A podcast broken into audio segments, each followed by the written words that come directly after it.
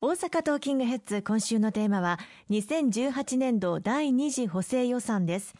この補正予算にはどのような点に対して配慮がされているのかぜひ詳しく伺っていけたらと思います。はい。おかげさまでこの6年余り、まあ、安定した自公連立政権の下で日本の景気経済は堅調に推移をしてきて緩やかな回復基調にあるというふうにまあ表現されておりますし、まあ、ようやくまあデフレではない状況を作るに至ったというふうにあの言われております。その中であの企業も収益を伸ばしてきている企業が大変増えてきていてかつては赤字であったりとか企業経営状況が大変厳しいので税金を納めていただくことが難しい企業が多かったんですけれども、はい、業績を伸ばしている税金を納めていただけるそういう企業が大変増えてきております。そうした税収も増えてきていることを活用させていただいて今の日本に必要となっている防災減災対策あるいは今年の10月に予定されている消費税率10%で引き上げに向けた準備など数多くの内容を含む補正予算を成立をさせていただきました、まあ、総額7兆円に上るんですけれども特にあの防災減災対策として1兆723億円など大規模な浸水被害の恐れのある河川の堤防のかさ上げなどを盛り込ませていただいたところなんです。はい。まあ、例えば、まあ、現在、岡山県倉敷市真備町では3つの河川の決壊箇所の修復を6月中旬までに終えたいとしていますが具体的にはこういったことに対応するためということなんですよね。そうですね、関空でも、まあ、昨年の台風21号の際に、まあ、連絡橋が被害を受けたりとか、あるいは関空の、まあ、第一滑走路の方が大規模な、まあ、浸水被害をあの受けたりしました、まあ、こうしたことで電源装置が地下の部分にあったもんですから、うん、浸水被害に受けて、てしまったこと、まあ、こうした状況への反省から例えば今回の補正予算あるいは来年度予算では関空の電源設備に対する浸水被害あるいは北海道では胆振東部地震において、まあ、北海道全域にわたってブラックアウトが発生をしましたのでこうしたブラックアウトなどに備えるための病院における非常用自家発電機こうしたものも盛り込まれております。またあの昨年の大阪北部地震ではブロック塀が倒壊をして大変変、まあ、悲しいことに小学校の女の子の大変貴重な命が奪われるということがございました。こうしたことが二度とないように学校施設のブロック塀の倒壊防止策あるいは老朽化した道路や橋の改修、まあ、こうしたこともあの含まれているんです。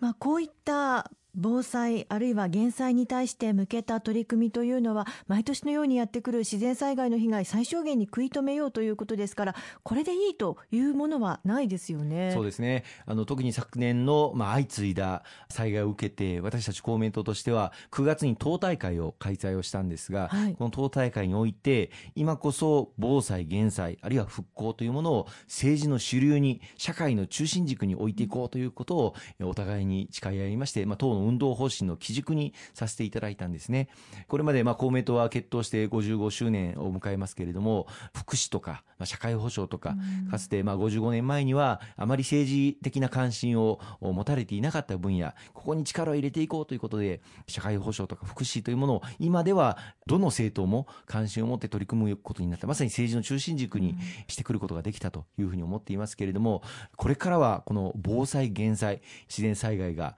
毎年のようにに発生をする災害大国ですので、こうした災害に対して日頃から私たち国民一人一人が意識を持って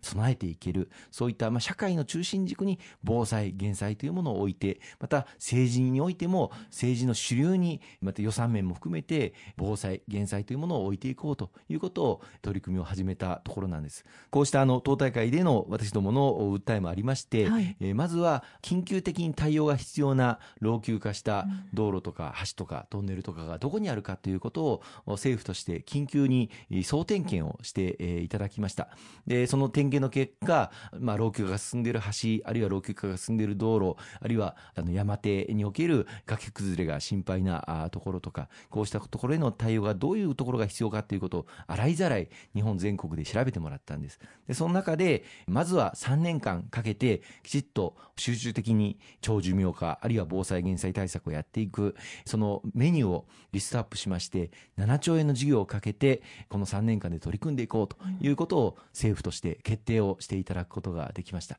その第1弾が今回の第2次補正予算になるんです。そしてあの番組でもお伝えをしましたけれども日本など11カ国による環太平洋連携協定 TPP11 が昨年12月に発行したことを受けまして国内対策の強化に3256億円が充てられていますよね。そうですね。これからの海外との経済連携を大きく変えることになる TPP11 これがまあ日本のリーダーシップによって、まあ、アメリカが離脱したことによって一時どうなるかということが危ぶまれたんですけれども、はい、それ以外の11 11カ国で取りまとめをすることができて、昨年の12月にこの TPP11 が発行いたしました。合わせてこの2月には日本と EU の間で締結された日 EU EPA、これも発行されることになりまして、これから世界の経済の流れが大きく動き出すということが期待されますし、これによって日本をはじめ各国の経済成長にとって大きな後押しとなるということを期待したいというふうに思っています。中小企業が製造されている様々な製品も海外に受注発注をしていただくことが大変変容易になったりとかあるいは金融取引も非常に、うん、あの行いやすくなったりとか、はい、あるいはあ模倣品、えー、あるいは偽造品、えー、こういったものに対する取り組みをお互いにルールを作って、うん、えー、例えば特許の申請知的財産の確保保護といったものをお互いに監視をし合って安心して製造していただけるそういったことも共通のルールが出来上がってってまいりました。こうした中で、さらにこうした経済連携が進むことが期待されるんですが、一方で安い農産品が日本にたくさん入ってくることで、日本の農家が打撃を受けてしまうんではないか、そういった懸念の声が農家の方々中心にあります。もちろん、守るべきは守る。日本の主要品目である農産物は関税にしても、あるいは輸入量についても厳しい規制をかけるということは続いていますので、日本の農家の方々のその生産に大きな影響が出ないようようにはしてるんですけれども、必要な手立ては今回の補正予算の中でも盛り込ませていただいたということです。ありがとうございます。後半も引き続きお話を伺っていきます。